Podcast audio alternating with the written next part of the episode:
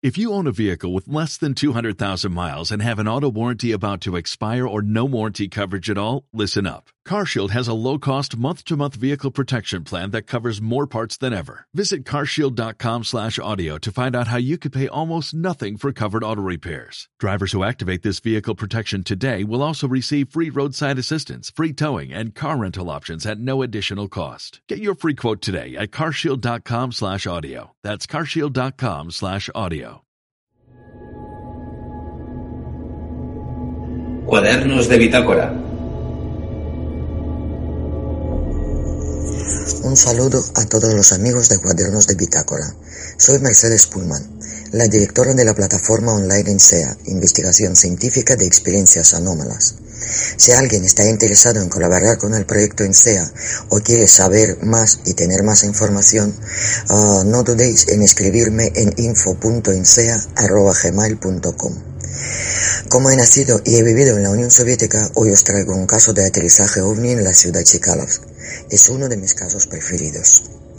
Un día como 14 de junio de 1980 a las 23 horas 51 minutos y 33 segundos de hora de Moscú se efectuó el lanzamiento desde Cosmodroma de Plissiesk del cohete Cosmos 1188.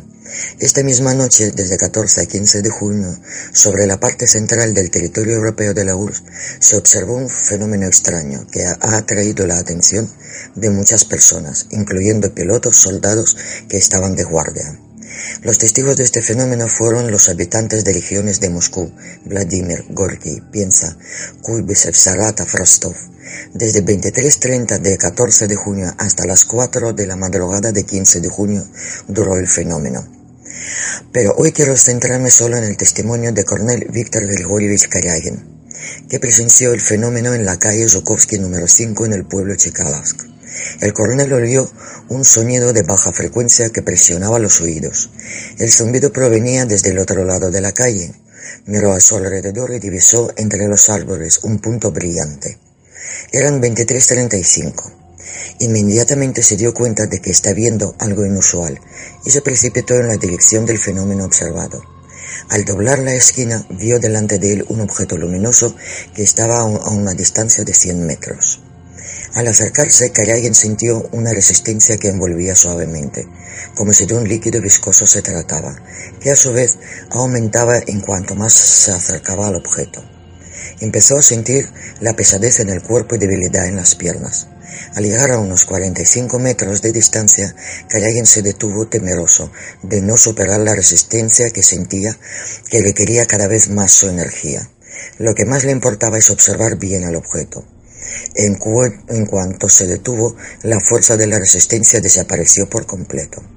El coronel observó un objeto en forma de elipse con la parte superior más plana que la parte inferior. Tenía contornos nítidos y se iluminaba con una luz amarillenta. El ovni estaba suspendido en el aire a la altura de uno y medio a dos metros del suelo. En el momento que Víctor Grigorievich se detuvo, el sonido que emitía el ovni cambió y se convirtió en un silbido en aumento. El objeto emitió tres o cuatro haces de luz blanca y muy potente y comenzó a subir lentamente. El diámetro de los haces era de 10-15 centímetros en la base y en la planta no más de 25 centímetros. El ovni se elevó unos 25 metros y se detuvo por un corto periodo de tiempo. Poco a poco se desplazó horizontalmente y de repente al instante desapareció de la vista, como si hubieran desactivado. Esto se, sucedió a las 23.43 horas. Inmediatamente, Cornell decidió ir a informar a su comandante de la base militar. Cuando empezó la investigación, hicieron todos los análisis al Cornell y su salud física estaba perfectamente y su estado psicológico estaba en el perfecto estado.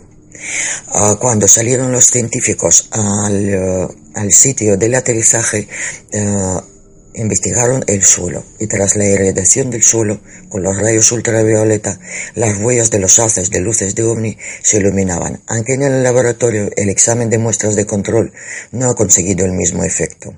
La medición de la intensidad del campo electromagnético reveló tres áreas anormales que parecen corresponder a las tres huellas de los haces que formaron un triángulo equilátero casi perfecto con los lados de aproximadamente dos y medio metros.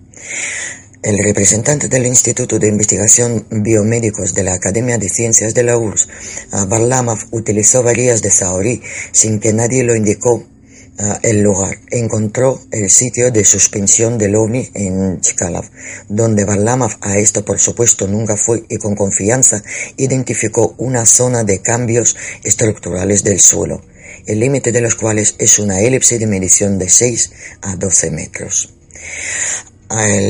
El informe del SIETKA, que es una organización oficial que se ocupaba de casos de aterrizaje OVNI, emitió un comunicado uh, con sus investigaciones y ha confirmado que uh, al finales del mes de marzo de 1981 el Ministerio de Defensa contaba con 708 mensajes, incluyendo 151 mensajes recibidos de las unidades militares.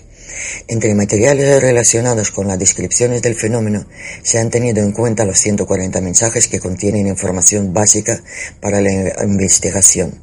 En 118 casos la misma descripción del objeto. En 9 casos coincidencia a la hora exacta de la observación.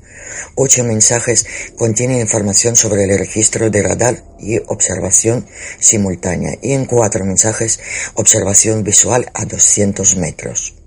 Lo que confirma la organización SETCA es que existen regulares apariciones de los objetos de origen desconocido en las zonas de entrenamiento militares y las bases lanzadores ah, de cohetes en la región de Moscú, Dzerzhinsk y Gorky. El valor promedio de la frecuencia de aparición de objetos no identificados en las áreas de las actividades técnico-militares es seis veces al mes aproximadamente, y se confirman los registros de observación radar visual. ¿Ha estado ahí el ovni? Esto sigue siendo sin resolver. Gracias a todos. Un saludo. Cuadernos de bitácora